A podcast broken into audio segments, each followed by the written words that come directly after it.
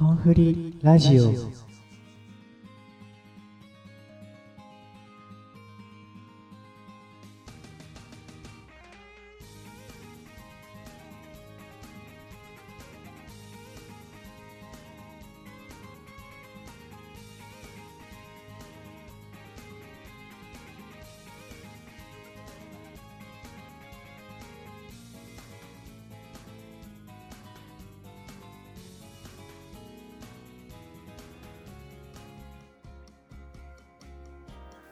第4週目の今週を振り返ってみようラジオ略してコンフリラジオを始めていきましょうはいこの番組はですね、えー、この1週間の中から、えー、ゆうさん私がですね、えー、気になったものを取り上げていってそれについて語っていくそんなラジオになっておりますえー、皆さんのね、お暇つぶしのお手伝いになれば というふうに思っておりますので、えー、垂れ流しながら聞いていただければと思います。で、早速、えー、出だしのトークになっていくんですが、ここ最近すごいなんか寒くなりましたよね。この1週間くらいですか？うん、特に、まあ縁起でもないですけれども、台風19号が過ぎていった後ですよね。その後は本当になんか急に秋が来たので秋も通り過ぎして冬じゃねっていうことを友達と話してもするんですけども本当に寒くて風邪をひきましたねはい 皆さんも風邪をひいてないでしょうかね？大丈夫でしょうか？インフルエンザがね流行がすごく早くなっているということで、えー、ぜひぜひ体調管理等々していっていただきたいなと思います。で、えー、先ほども、えー、申し上げました通りですね、えー、このラジオでは、えーと、ニュースにニューステーマに沿って話を進めさせていただくんですが、まあ、今週は新商品というよりか発見が多かったそんな1週間な気がしております。まあ、それはね、ニュースを取り上げていく中でどしどし話していければと思います。では、早速、ニュースの方に入っていきましょう。NEXT News Corner はい。では、ニュースの方に入ってまいります。まあ、ニュースといってもそんなに硬くないですけどね、取り上げていて、それについて話していくだけなんですが、まずはエンタメの方からいきたいと思います。えー、まず、ありえないダイヤをロシアで発見。ダイヤの中にダイヤがまるでマトリョーシカというニュースがございました。まあネットニュースなんですけどもね、大体拾ってくるのは。えー、ダイヤの中にダイヤモンドが発見されたということなんですが、これざっくりどういうことか言いますと、あのまあ、よくね、結婚指輪とかで、えー、ダイヤの指輪だとかって言われるような実際ダイヤモンドあるじゃないですか。これがこれが何万もするのかっていうような。それくらいの小ささのダイヤモンドの中にさらにもう1個ダイヤモンドが入っていた状態で見つかったということなんですね。えー、でこのダイヤモンドなんですがしかもあの中に2層構造になっているだけならまだしも動くんですよねそのダイヤモンドの中でカラカラカラカラあの振ると音が鳴るらしいですいやーまずなんかそういったことがないまずないらしくてだから自分も驚いてるんでしょうけども研究者も初めて遭遇というふうに記事には書いてあってですね、えーと、ロシアで発見されたんですね。ロシアで、えーと、掘っていたと、掘り出されたダイヤモンドの中から偶然見つかったということで、まあ、なんでこういう風になるのかとかっていう理屈も全く分かってないらしくて、ただ逆を言えば、なんかそういったのをね、えー、なんか作り出せるようになれれば、それこそ技術発展にもつながっていくっていう意味で、面白い発見だなと思ったのと、まあ、今後の技術の進歩にちょっと期待かなって思ったところでございます。はい。では、えー、次のニュースいきたいと思います。こちらです。えーと、ダイオウグソクムシが脱皮ということで、世界で5例目、えー、三重県にある鳥羽水族館でですね、えー、こちらの水族館、いろいろな、えーと、動物がいることで有名だと思うんですけれども、えーダイオウグソクムシが脱皮したっていうのが、まあ、世界で5例目なんですよね。まあ、水本当は深海とかにいる生き物ですから、まあね、深海だとしょっちゅうしてるのかもしれないですけど、こういった観測をしている中でダイオウグソクムシが脱皮したのをちゃんと観察されたのが5例目ってことなんでしょうね。えーっていう。ま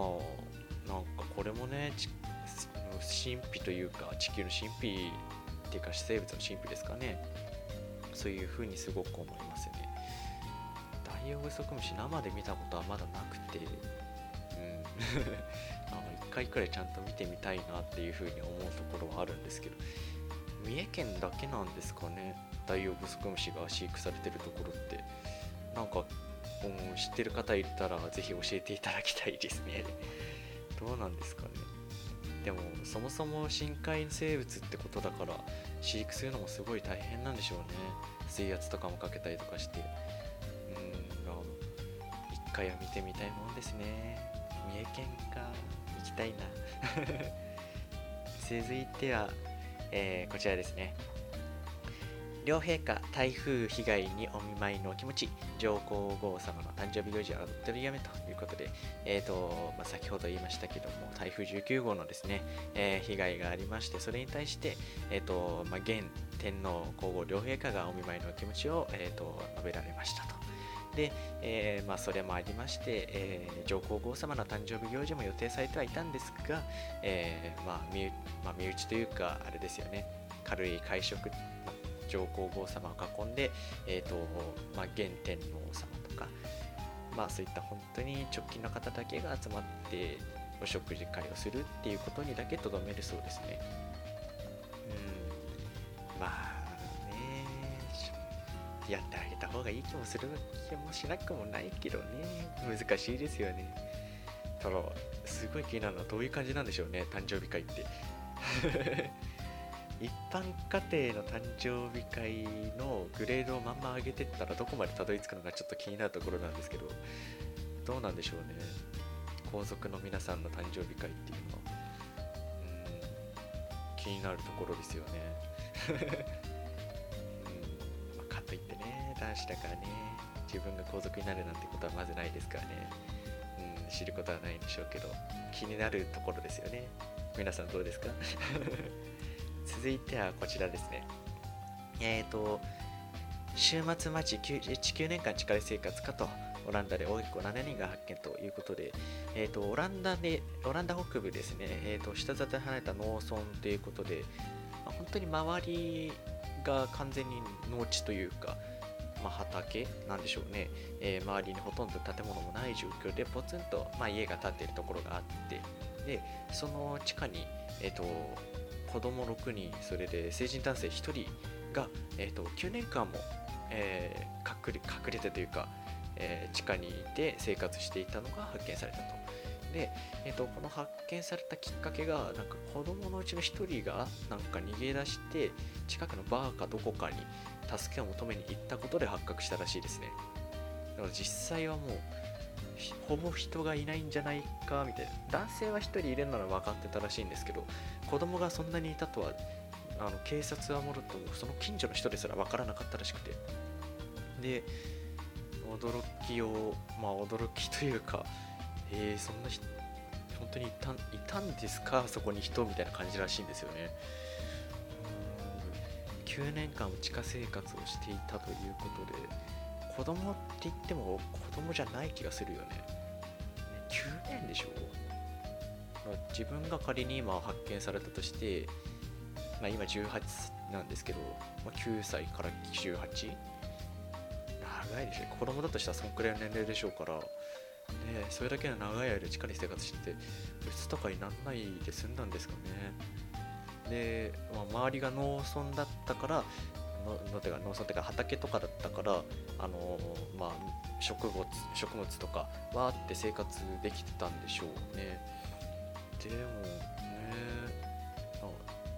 本当に地下で9年間生活って大変だな。別にやりたくてやったわけじゃないんでしょうけど。うん世界の週末だって言って地下に避難したりとか山奥とかに逃げたりする人は、まあ、日本だとそんなにいないんでしょうけど世界では全然いるらしいですからね、うん、世界の週末って来るんですかね。どうなんでしょう。えー、まあ、世界の週末で9年間週末だと思って9年間地下生活していた方が発見されたというニュースをお伝えしました。はい続いて、えーとこちらですね。ま、収録しているのがちょうど10月の22日なんですね。えー、今日が、えっと、一応、天皇、えっ、と、即位、即位、えー、清廉の儀ですか？祝が音列の儀音霊の儀か。あ違うね。即位礼清廉即位礼清廉の儀で本当は祝賀パレード、えー正式名称で言うと祝賀御礼の儀。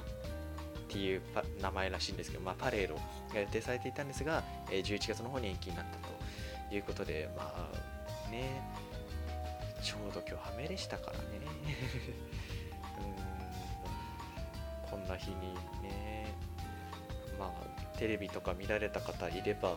かるかとは思うんですけれどもなかなかな服装するじゃないですか。こういうまあ本当に皇族の方でしかも即位の祝賀、まあ、宣言というかせ、うん、をするわけですからね。あー大変ですよね。いやね準備も大変でしょうしいろいろな人がね、うんまあ、やってでもこういう時によく思い知らされるのがなんかあんまりじ普段は実感しないんですけれども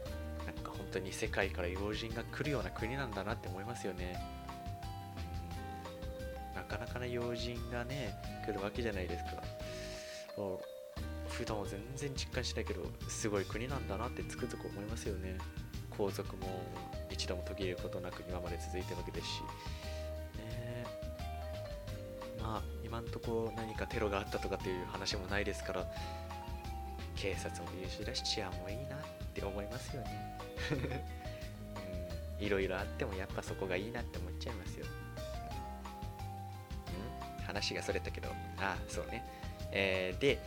えっ、とまあパレードが延期になったということですね。はい。まあ一応今日は祝日だったということでお祝いムードに染まったのではないでしょうか。まあ雨ですからね。そこまで外に出たということもないですけどテレビで一度は見たのではないでしょうか。では次のニュースですかね。はい。えー、と子供の注射 注射痛みを軽減、えー治療への姿勢に変化もということでまあ注射嫌いな人多いと思います。自分はすごく嫌いです。うん。ちょっとね話それるんですけどね。小学何年かな4年か5年生くらいの時に一度すごいなえー、とあの時はねノロウイルスだ。ノロウイルスにかかりまして、まあ、食事をね、まあ、取っても取っても戻してしまうような状況になって全然栄養が取れてなくてですね。まあ危ないってことになり病院に行きましてで点滴をすることになったんですね。その時に、まあ、自分のね腕が細かったりとか血管が全然見えなかったりとかもあったんですけどいやー注射の針を3回も見せられまして まあね難しかったのもあるでしょうけどね。回ミスってしかも挙句の果てに今日はやめようってなったのはびっくりしましたよね。ああこんないみ右1回左1回そしてもう1回右やってやめようっていうの嘘だーって思いながらもまあしゃねえかで食べようと思ってそこから急にバリバリ元気になりましたけどね。ある意味きっかけ与えてくれたのですごい良かったんですけど。でその注射ですね、ま、痛いと思うんですよ。まあ子供当然ながら痛いですしね大人でも大人になっても痛いと思いますでその痛い注射を軽減することができる、えーそんなねパッチというか、えー薬がまあ医療現場で、えー次々と、え採用されるようになっているということらしいんですね。で、あのまあ、病院によって取り扱い方は違うらしくて、うちはやるとか、うちはやらないとかってところがあるらしいんですけど、あの取り扱いで病院さんだと、あの注射のする30分前に一度、まあ、なんでしょうね、小さめのパッチっていうか、虫除けパッチとかってあるじゃないですか。そういったパッチないしは、まあ、塗り薬を、ま、注射する箇所に貼っ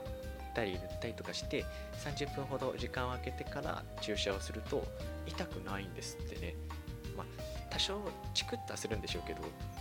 それも子供たちてか想像してたよりも全然痛くないらしくてあれ？痛い痛いってかなんちょっと痛いけどえこんなのみたいな。そんくらいの驚きで終わるくらいの痛みで済むらしくて。えっていう、うん、だからそういった、えっとやつを採用した病院さんによ病院さんでは子供がなんか全全然ってことはないでしょうけど注射いいよみたいな感じになるらしくて。まあそれはねあんまり痛くないんだったら別にねちょっとチクってくらいだったらいいんでしょうけど。でだからそういった意味でなんか治療がどんどんどんどん進んでいってくれるっていうより前向きなね効果があるということで採用する病院も増えてるらしいですね、まあ、子供がまず優先なんでしょうけど大人にも欲しいな。注射の痛みを軽減するパッチ。うん。とまあ欲しいなとちょっと憧れたところもあります。もうちょい早ければな自分使えたのになって思いますよね。えー、続いてこちらですね。芸能人が拡散する血液クレンジングに対して批判殺到ということで、えっとまあ、自分の血液を1回抜いて、まあ、全部じゃないですよ。100ml とかそそれくらい少し抜いてそれにオゾン、まあ、オゾン、まあ、空気をです、空気って言ってもまあ特殊な空気なんですけどね、オゾンを注入して、えーと、体の中に戻してあげると、血液がサラサラになるって効果がある。っていう風に歌って宣伝してる血液クレンジングというものがあるんですが、まあ、それはそんなわけねえだろうっていうことを、えー、ネットのみならずいろいろな方が、まあ、専門家専門家の方もね、おっしゃってまして、うん。まあ、生物系の勉強ちょっとかじってる部分もあるので、あと科学もですね、やってはいるので、ちょっとは思うんですけど、オゾンってそんな血液がサラサラになることなんてなくね？ってすごい思うんですよね。うん。血液がドロドロになる要因の何なんでしょうね。粘性とかが高まっちゃうのって、まあ、水が少ないっていうのもあるんでしょうけど油分とかだと思うんですよね。まあ他にもいろいろ要因もあると思うんですけど、まあ、油とかが多くなってしまって粘性が高まっていくっていうのが一番大きな原因だと自分は思ってるんですけどそれをあまあ、オゾンって要はまあ酸素みたいなもんですよ。酸素のちょっと強いバージョンというか、ちょっと物質的には変わっちゃうんですけどね。そういった特殊な効果がある酸素みたいなもんですよ。それを注入することで変わってしまうくらい変わってしまうわけがないなっていう。どういう化合が起きりゃそうなるんだってすごい思ってて。なんでうん素人ながらに違うんじゃないかなって思ってたらまあ批判をいろいろと食らっていて血液クレンジングはなんかね金たっけいのになんか効果ねえんじゃねえのみたいなこともあるみたいなね。こともいろいろとネット界ではざわついているんですがどうなんでしょうね。本当に、まあ、規制とかがされてる医療ではないのでいやそれこそまあ今のところ問題は出てないってだけでまだいいんでしょうけどどうなんでしょうね。うん。だからこれの恐ろしいのが芸能人が拡散すると一般人もやろうとしちゃうところがありますからそこが怖いなっていう。変な医療変な医療って言うとちょっとね引っかかるのかもしれないですけどどうなんでしょうね。っていう血液クレンジング。とりあえずはやらない方がいいんじゃないんですかね、うん、ちゃんと調べてからやるのがいいと思います、まあ、どの医療についてもそうですけどね。はい、えー、ここまで、えー、エンタメの方の、えー、ニュースの方を取り扱ってまいりました。続きましてこちらですね。テクノロジーのコーナーに入っていきたいと思います。テクノロジーの方のニュース。まずはこちらから。ブリヂストン世界初のタイヤ内蔵式走行中ワイヤレス給電インホイールモーターというものを開発ということで、えー、まずこの走行中ワイヤレス給電インホイールモーターとは何ぞやということを軽く言いますとあの、まあ、車何で走るって言まあ、一昔前だったらね、それこそガソリンって一択だったんでしょうけど、今はね、電気自動車とか、まあ、ハイブリッドとかも入ってきて、必ずしもガソリンってわけではないですけど、それでもガソリン車って多いわけですよね。で、まあ、電気自動車っていうのも増えて、まあ、ちょ少しずつ増えてきて、まあ、本当に近未来で言ってしまえば燃料電池車、要は水素で走る車ですよね。っていうのが出てきているわけなんですが、その、まあ、電気自動車の部門ですよね。えー、充電して走る車。でその充電する充電っていうか、まあ、電気をね得る方法として、えー、走りさ走ってる時に充電してしまうという、えー、そういったシステムです、うん、どういうこっちゃって話ですよね。もうちょい言えば、えまあ、走行してる車、まあ、道路にですね、えま、簡単に言ってしまえば電極ですよ。を埋め込んでで車の、ま、ホイールの部分にも電極をつけると。でまあ、タイヤのゴムの部分ありますけどそれを超えて、まあ、ホイールと道路で、えー直接、えー電気を得ることができてそれで、えー走るといったそういった技術なんですね、えーまあ、詳しくは自分でお調べいただきたいなといったところなんですが。でこの技術をまずなんかそんな夢みたいな技術あるんだってことに驚きを得たんですがそれ以上にこの技術をですねえーブリヂストンをはじめですね、えー、と東京大学大学院新領域、えー新領域創生学科学研究科藤本研究室と、えー日本製鋼それからローム、えーそれから東洋電機製造と共同で、えー開発しているということでほぼ国産なんですね。技術の日本だなってすごい思いましたよこれを見たときに、であのなんでしょう。これがあくまで夢の技術だったらまだそこまで、まあ、多少結構びっくりするんですけどあの、うん、テスト走行公開したということでも走行しちゃってるんですよね。多分車には実際には積んでないんでしょうけどホイールと,、えー、と多分路面っていう状況でやったとは思うんですがでも実際に走行できてるということですので。で、えー、と2022年頃には、えー実証実験とかに入っていて24年頃にはもう販売するくらいの勢いらしいのでなんか電気自動車が一気に普及しそうな気配もしますけどただこれの難点を言えばこれまで車とかはガソリンスタンドとかねそういったステーションで充電してたわけですけど道路でできるようになるってことは逆に言えば道路が対応しなきゃいけないんですよね。そんな対応できる道路をさどうやってやるのかなっていう疑問が今ちょっと逆にね浮かんできてしまったところではあるんですけれども。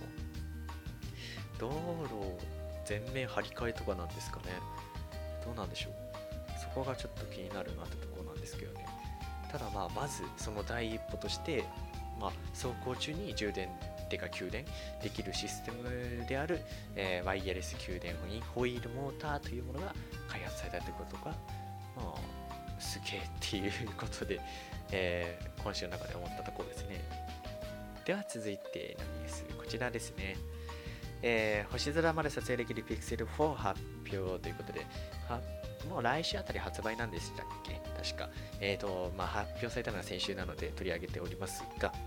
えー Pixel 4というですね、まあ、えー Google さん純正のスマートフォンですね、が、えーとまあ、発売されるということになったんですが、こちらのスマートフォンですね、まあ、先ほど述べた通り星空まで撮影できるということで、まあ、状況によりますけれどもあの本当になんでしょうね、えー肉眼で見える程度とかではなくて、えーなんでしょう。うん、まあ、他のカメラでも撮影できるっていうか、まあ、スマホじゃないですよ。あの一眼とかね。そういった本当に夜景を撮影するようなカメラで、えーここだったら撮れるぞっていうようなところ、まあ、要は真っ暗なところですよ。そういったところでしかも、まあ、雲とかもなくてね、えー条件がいい時に、えーとまあ、星空を撮影できるということで Pixel 4すげえぞといったところで売り出してきているんですね。であとこのまあまあ、そのこのスマホのもう一つのすごいなって思ったのが手で触れずに操作する。要はジェスチャー操作。というものが可能になるらしいです。ただこれは来年2020年からということなんですがジェスチャー操作まあ、手を画面の上にスッてかざすとかかざすって言ってもえ画面の方に近づけていくとかスライドし、えー、と画面の絵を横にスッてやることで次の曲に進めるとか戻るとかねそういった操作ができるということで、まあ、手で濡れていってもうまあ最近は防水だから触っちゃうかもしれないんですけど、料理中とかねそういった時に、まあ、料理中とかあと、まあ、車とかにねつけていてで一瞬しか手を離せないんだと。ここピンポイントでタッチするのは難しいっていう時に画面の上をスッてやるだけで曲を操作とかできるっていう風になるとまあちょっと事故のリスクとかも減ったりとかもあるし、まあ、より便利になるって点がね大きいのかなとは思います。ただねやっぱスマホ最近のスマホの傾向に乗っかっちゃっててね値段が高いんだうんえっ、と799ドルからっていう風にはなってるんですけど日本円に換算して大体8万とかですか ?8 万ちょい？うん、やっぱ高いなっていう。格安スマホと比較しちゃうとね、やっぱ高く映りますよね。そこがね、ちょっと辛いなって思いますね。ただ気になるところではあります。で、えーまあ、その Google さんのつながりでもう一つですね、えーと、Google Nest Wi-Fi というものですね、えー、このタイミングで発表されておりました。でこの Google Nest Wi-Fi というのは何かというとあのまあ A にね Wi-Fi を Wi-Fi ルーターですね。Wi-Fi のネットワークを通している方は置いているのかなとは思うんですけれどもその、まあ、ルーターなんですね。要は。で普通のルーターだったら別に自分もここでお勧めしようとは全然思わないんですよ。ただあのこれを何でお勧めするかっていうとまず見た目のシンプルさがあるんです。で今までのってルーターって言ったらなんか縦長とかねそういったイメージがあるのかなって思うんですけどそうではなくてなんか丸っぽいんですよね、うん、なんか可愛いっていうか、うん、室内に置いても若干おしゃれなのかなって気もするようなそういったデザインで、まあ、これぜひぜひ調べてみていただきたいんですがでそれのもう一つすごいのがこの通信速度の高さっていうか速さなんですよね。まあえーとまあ、この価格帯、まあ、1万8000円くらいからってことなんですが、まあ、それくらいのルーターになると大体達成している基準である、まあ、MAX1GBps っていう、まあ、なんでしょうね、4K 動画を、えーと、俗に言われるのは、この Google Nest Wi-Fi においては、5台か10台か、まあ、普通に考えたらそんな同時に使わねえよっていうくらい同時に接続しても、ほぼ速度が落ちないという、まあ、スペックを積んでいて、でさらに、普通の、ま、4K とか使わなくてですね、普通にデータをやり取りするだけだったら、100台とか対応するらしいんですね。この一つの Wi-Fi のルーターだけで。100台ってどういうことだって思うんですけどただあの最近の、まあ、スマート家電とかっていうものあるじゃないですか。そういったものでいくと例えばエアコン。これまあ家のねネットワークに接続しておくと家の外からオンオフできますよっていうのもありますね。あと例えばテレビ。テレビもネットにつながって見ることができますっていうのはあります。パソコン当然ですね。タブレット。1人1台もあ1人1台おかしいか。でも何台かあったりもするじゃないですか。それからスマートフォン。これはもうもはや1人1台の家庭も多いんじゃないかなと思います。それからですね、まあ、スマート家電でいくと炊飯器もなんかあったりもしますよね。あと冷蔵庫。あの中身をお知らせしてくれますよとか。うんあとは何ある？プリンターありますね。あとは うんまあもっとあるのかもしれないですけど。今のこの状況でこれだけの数があるんですよ。でこれからまあ先ですよね、えー、まあ 5G の時代が来るわけじゃないですか。そうなってくると本当に家の家電とかが大ほぼ全てが接続するような時代になるって言われてます。だからもうすっごい便利になるのと同時に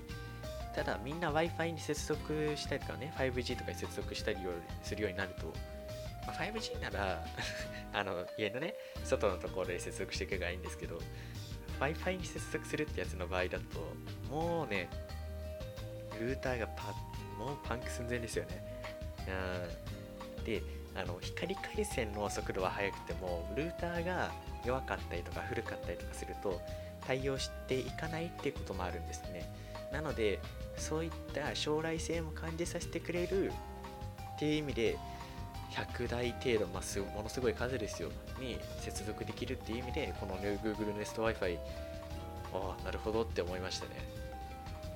まあ、これから先、どんどんネットワークにつながっていくような時代になりますからね。うん、で、この Nest Wi-Fi なんですけど、あの、何台でも拡張ポイントを設置していくことができるらしくて、あまあ、同じような形の機械をね、どんどんどんどん置いていくんですけど、そうすると、もう家中どころかもうすっごい広い面積をねカバーできるようになるらしいのでまあね横にでっかい家に住んでる人はそうそういないとは思いますけどこの日本だとね特に。ただ縦にとかあと細かい部屋がいっぱいあるような家とかだと本当に端の方に行くと全然届かないとかってありますから電波が。そういった意味では、まあ、拡張性にも飛んでてこれからの Wi-Fi の一基準なのかなって思ってちょっと、まあ、買わないにしてもね一回見ておくとえー、こんなのあるんだ、すごいって思うかなって思いますので、えー、ぜひぜひ一度見ていただければと思います。Google Nest Wi-Fi です。宣伝ではございません。はい。続いてこちら。えっ、と、すごい盛り上がりましたよね。マラソン、札幌に変更で五輪ツアー商品見直しもということで、えーまあ、マラソンの開催地を札幌に変更しろという IOC からのね、まあ、軽い圧力ですよね。で、まあ、なんか札幌になりそうだみたいに言われてるじゃないですか。決まったんですかね。で、まあ、仮に、まあ、札幌になったとするじゃないですか。うん、そのためにツアーを組んでいたところはどうなるんだとか、あとは、なんでしょうね。うんま、ホテルもね、それに向けて準備してたりとか、あのまあ、会場の準備も当然ありますし、道路とかもね、マラソンに走るように直していたりとかもするしますしね、札幌開催になるんだったら札幌側で準備もしなきゃいけないですし、ね、すんごいもうこのじ、あと1年ないよっていう時期でなんか変更ってなって、いやー、いろいろなところがもうわっさわっさですよね。怒り怒り怒りですよ。ね。そんなになんか、札幌も夏は暑いですからね。いくら札幌とはいえ。時期に急に変更言われてもどうするんだろうなってすごい思っちゃうところではあるんですけど、まあ、お金出してくれてるのも他の国の方が大きかったりもしますからね。従うしかないんでしょうね。うん。ね、どうせやるんだったら夏にやらないで秋にやればいいじゃんってすごい思うんですけどね。この時期、10月とかね、いいじゃないですか、涼しくて。ねなんで夏なんですか？っていう風になりかねないんで、どうなんだろうなってすごく思っちゃいます。はい。えー、そんなところでマラソン札幌に変更かっていうニュースですね。えー、それからですね、えっ、ー、と、これね、ニュースになったんですかね？わからないんですけど、あの、まあ、ツイッターをバーって見てて、まあ、目に留まったんですけど、えっ、ー、と、まあ、長野県三代田町長ですかね、の、え、ー、と、まあ、小園ですか、大園ですか、えー、わからないんですが、この、まあ、し、えっ、と、長野県のとある町長が、えっ、と、ツイートされた内容なんですが、まあ、信濃鉄道がまずね、このような内容をツイートしたんです。えーと、タイトルで全力でこれからもで、えー、運転再開によってお客様に喜んでいただけるという実感が少しずつ湧いてきました。残りの普通区間解消に向け全社員で懸命に取り組んでまいります。点々まあ、その後、まあ、続いているんですが、まあ、このような内容をね、ツイートしたんですね。でそれに対しまして、えーと、長野県の町長がこのようにツイートしました。えー、信濃鉄道は三代田町内から、えー、上田港校に通学する生徒が30人以上に及んでいますが、バスなどの代替輸送を出してもらえないので欠席するお子さんも出ています。こんな自己満足的なツイートを出している場合なのか疑問です。お客様に本当に寄り添うツソロ会社になってもらいたいですと。まあ、簡単に軽く言ってしまえば、えー、鉄道会社に対して軽くバッシングというか批判をしたような内容なんですが、うん、ね他の JR の会社であっても普通区間に、まあ、仮にね、自社の責任で普通になっていた場合とかですと、それこそ代替輸送とか振り替え輸送とかをね、バスとかも使ってやったりとかするわけなんですが、台風被害の時は、それこそ被害者側でもあるわけですから、そこまですぐに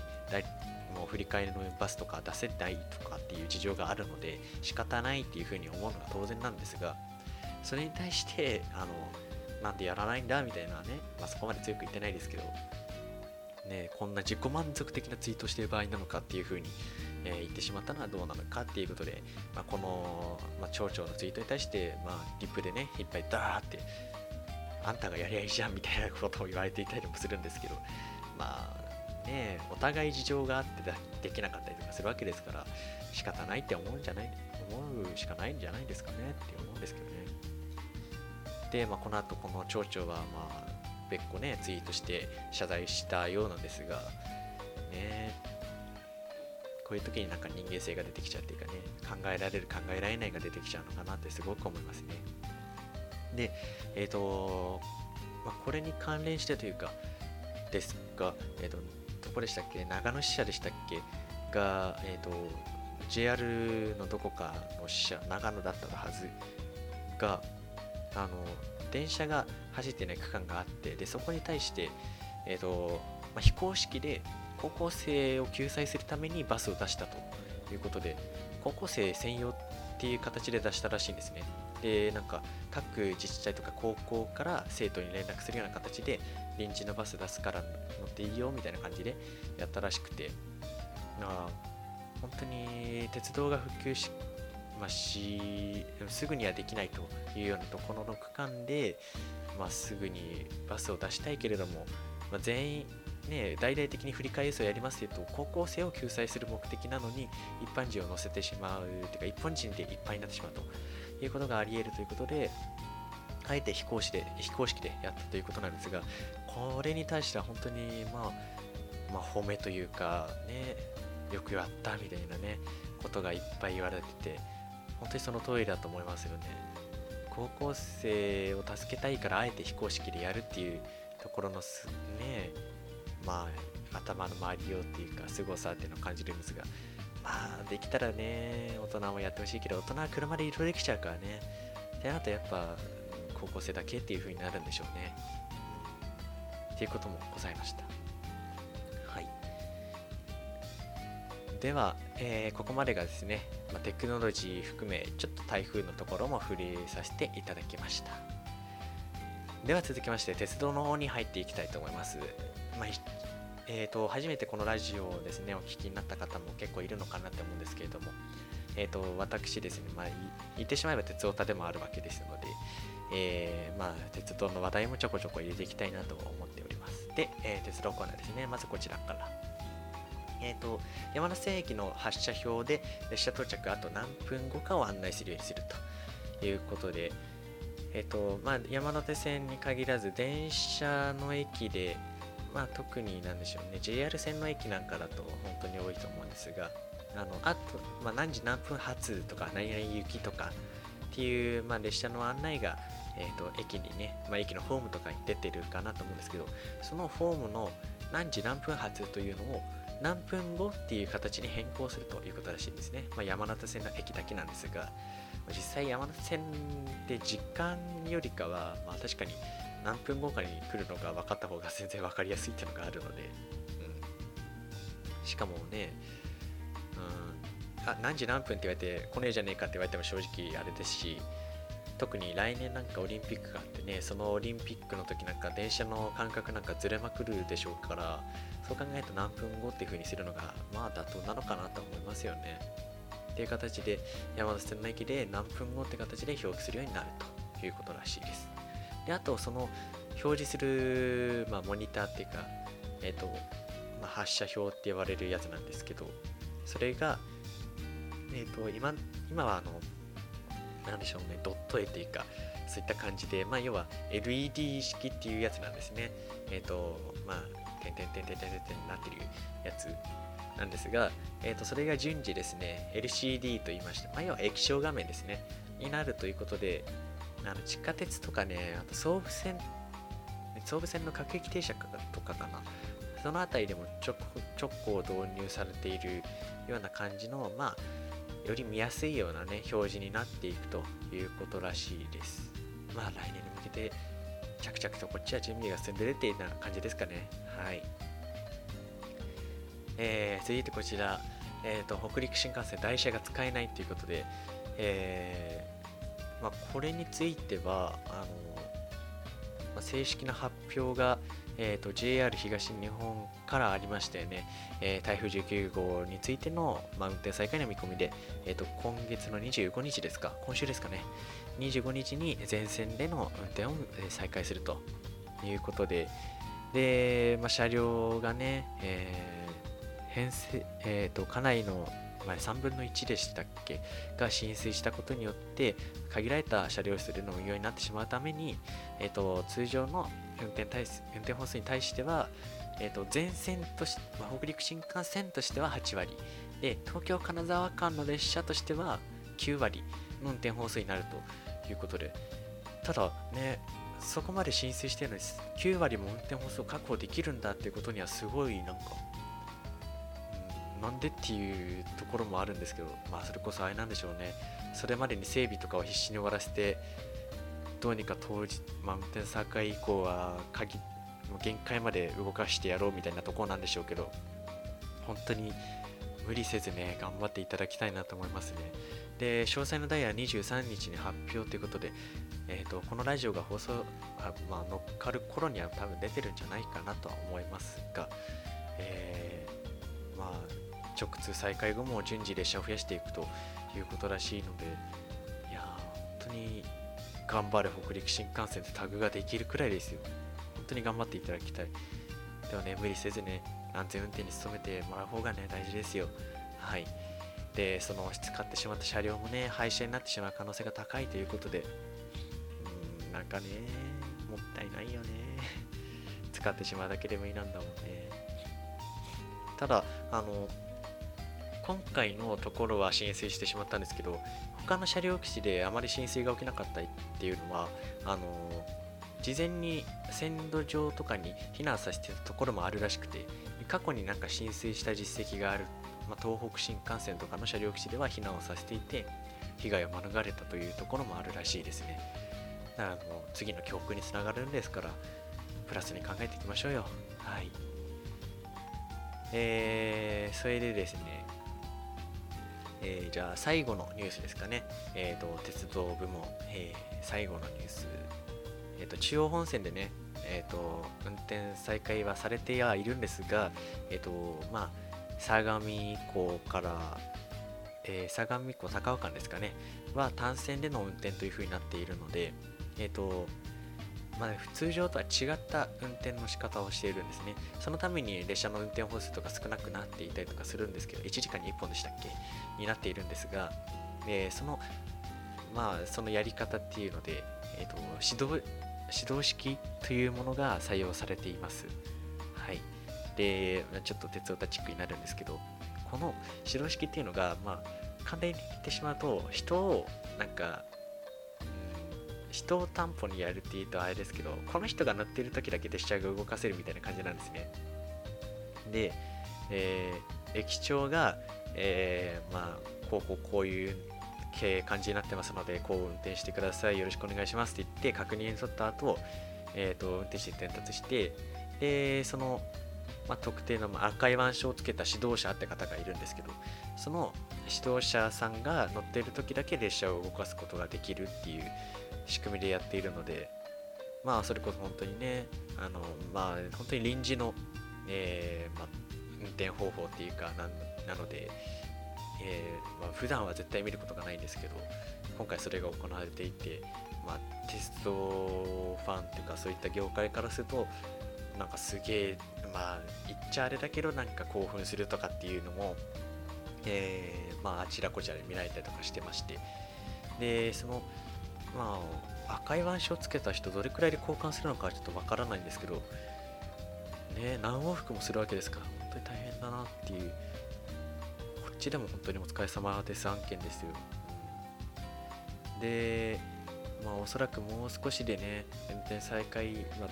上下線合わせてね、運転再開になってきてくれればね、いいんでしょうけど、うん、まだ台風の爪痕は残っているといったところですよね。はい。えーまあ、そういった意味で、えーまあ、鉄道に限らずね復旧を願っていきたいというふうに思っております、えー、ではここまでニュースにニューステーマを取り上げてお話の方をさせていただきました。裏トーク。はいではここからですね裏トークというふうにさせていただきたいなと思います、えー、裏トーク何をやるのか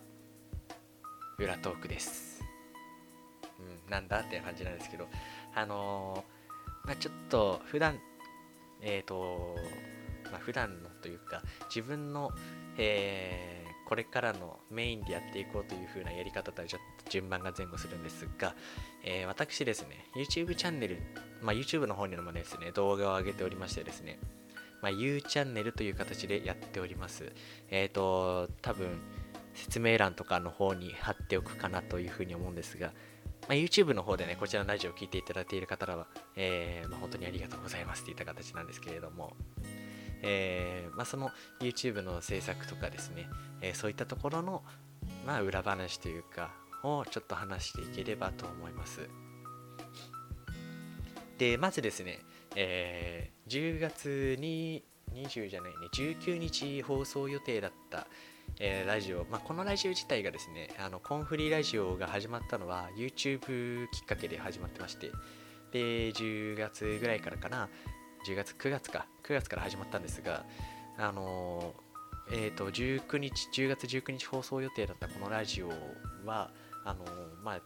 急遽中止になったんですがその原因としてあのパソコンが重くなりすぎたということがありましてでその処理とかですね対策とかどうやったらいいんだろうとかっていろいろ考えていましたら19日は終わり。で放送できないなってなって20日に収録しようと思ったんですよ。あのまあ本当は生放送でやりたいところなんですけど、まあ、収録版でもいいやということで収録して編集しようと思ったら今度その編集すらなんか重くなったぞということでやばいぞやばいぞと思いでいろいろとや考えた結果あの昨日21日ですねにあのクリーンインストールというですね、まあ、パソコンを全部リセットするような作業を行ってででさらに、まあ、そのクリーンリセあのクリーンインストールとかっていうね、えーお掃除とかをしている間にこれはちょっと別のやり方も考えてみようじゃないかっていうことで完全にラジオ形式でやるのもどうかなっていうふうに思いましてで、まあ、今回ですねこういった形で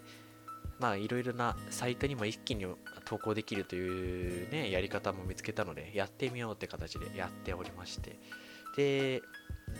まあ今回がそのまあ記念すべきですねまあアップロードするエリアを広げた第1弾みたいな感じなんですけどうんまあ、ここまでちゃんとポンポンポンって決めてやってるのも初めてなんですね。うん、でね、一人でどんくらい喋れるんだろうってすごくね、撮り始める前は不安だったんですよ。不安だったのが今47分ですからね、あのまあ、ノーカット版でいきますと。うん。まあ、多分収録してもうちょい短くなるんですけど、まあ、40分以上話せてるっていうことにまずは驚きを隠せません。で、えーまあ、これからもこのラジオをね、ちょっとずつ上げていこうかなというふうに思っているので、皆さんどうぞよろしくお願いいたします。で、あの、この、まあ、ラジオ、まあ、先ほど YouTube チャンネルやってやってると言ったんですが、そのチャンネルの、まあ、もう一つゲームチャンネル、ゲームチャンネルもあって、そちらでマインクラフトの実況プレイもね、やっているんです。あの、まあ、一応シティスカイラインの動画も上がってはいるんですが、一応収録の方は全部終わってて、で、アップも終わってまして、あと投稿待ちなんですが、あの、それとは別にマインクラフトのシリーズが始まりまして、で、そっちを着々と進めているところなんですが、うーん、まあ、マイクラは楽しい、楽しい、楽しいんだけど、編集も大変。その編集とね、あのこのラジオのネタ、まあ、ネタ探しはそんなに苦じゃないんだけど、あのラジオの準備とかで今週、まあ、先週の土日はもう潰れましたね。いやー、大変ね。うん、大変よ。まあね、本当はね、これに思いっきり時間かけてね、やれたらいいんですけどね、そうもいかないんでね。まあ皆様のお力添えがあればと思いますよ。はい。で、えー、まあ、裏トークはこんなもんですかね。特にそこまで話すこともないですし。はい。では最後に宣伝の方に入っていきたいと思います。えーまあ、先ほど言いました通り YouTube チャンネルの方やっております。You チャンネルという名前でですね、やっているんですが、あの U チャンネルですね、いっぱいあるんですね。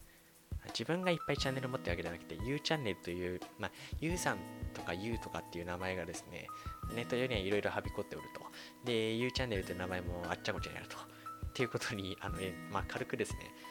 自分のチャンネルかぶってるのかなーって調べたらめっちゃあったので、やばいと思い、まあ、差別化するために U チャンネル、えースラッシュ、えー英語で U3 チャンネルというふうになっておりますので、えーまあ、多少は見つけやすくなったのかなと思います。えーまあ、説明欄の方にですね、えー貼っておきたいと思いますので、ぜひチャンネル登録していてしていただけたら嬉しいですが、まあ、一回ね、見ていただければいただけるだけでもすごく嬉しいでございます。それからですね、え、Twitter アカウントの方もございます。まあ、自分のね、普通に使った個人アカなんですけど、そっちをね、まあ、一応、まあ、軽く、まあ、公開してもいいかなってことで別に鍵もつけてなかったんでね、えー普通にこういったところでも宣伝していこうってことで、えー、ゆうさんアットマークフック、えーアンダーバーパイセンということで FUKKU アンダーバー PAISEN ということで、えーえー、ゆうさんというアカウントでやっております。えー、こちらもですね、えっ、ー、と、まあ、下の方に説明書いておくので、えー、もしよろしければ、えー、フォローしていただけると本当に嬉しいです。であとね、あのリプとかね、コメントとか全然、あのもっとどのような手段でもいいです。はい。ラジオに対してのコメントでもいいですし、えー、単純にだるがらみしていただいても構いません。あの、まあ、あまりしつこいとちょっと断ったりするかもしれないんですけど、多少のね、なんか、眠いわとか、そういったね、ツイートでも全然いいので、えー、そういったね、ことを Twitter、ないしは YouTube、ないしはこのラジオでね、えー、書いていただけるとすごくありがたいでございます。えー、そちらのね、YouTube チャンネル、Twitter アカウント等々、えー、コメント、フォロー、どうぞよろしくお願いいたします。ここまで、えー、長い間ですね、えー、お時間、えー長いお時間ですか、えー、何分ですかね、わかんないですけど、結構長いお時間になりました。1時間弱ですか。えー、本当にお聴きいただきありがとうございました。えー、またね、え来週、まあ、1週間ペースでこのね、ラジオを投下していければと思いますので、えー、ぜひぜひよろしくお願いいたします。えー、これについて話してほしいとかってね、コメえー、こと等々ございましたら、ぜひぜひ、えー、コメントの方でよろしくお願いいたします。え、また次回のコンフリラジオでお会いしましょう。バイバイ。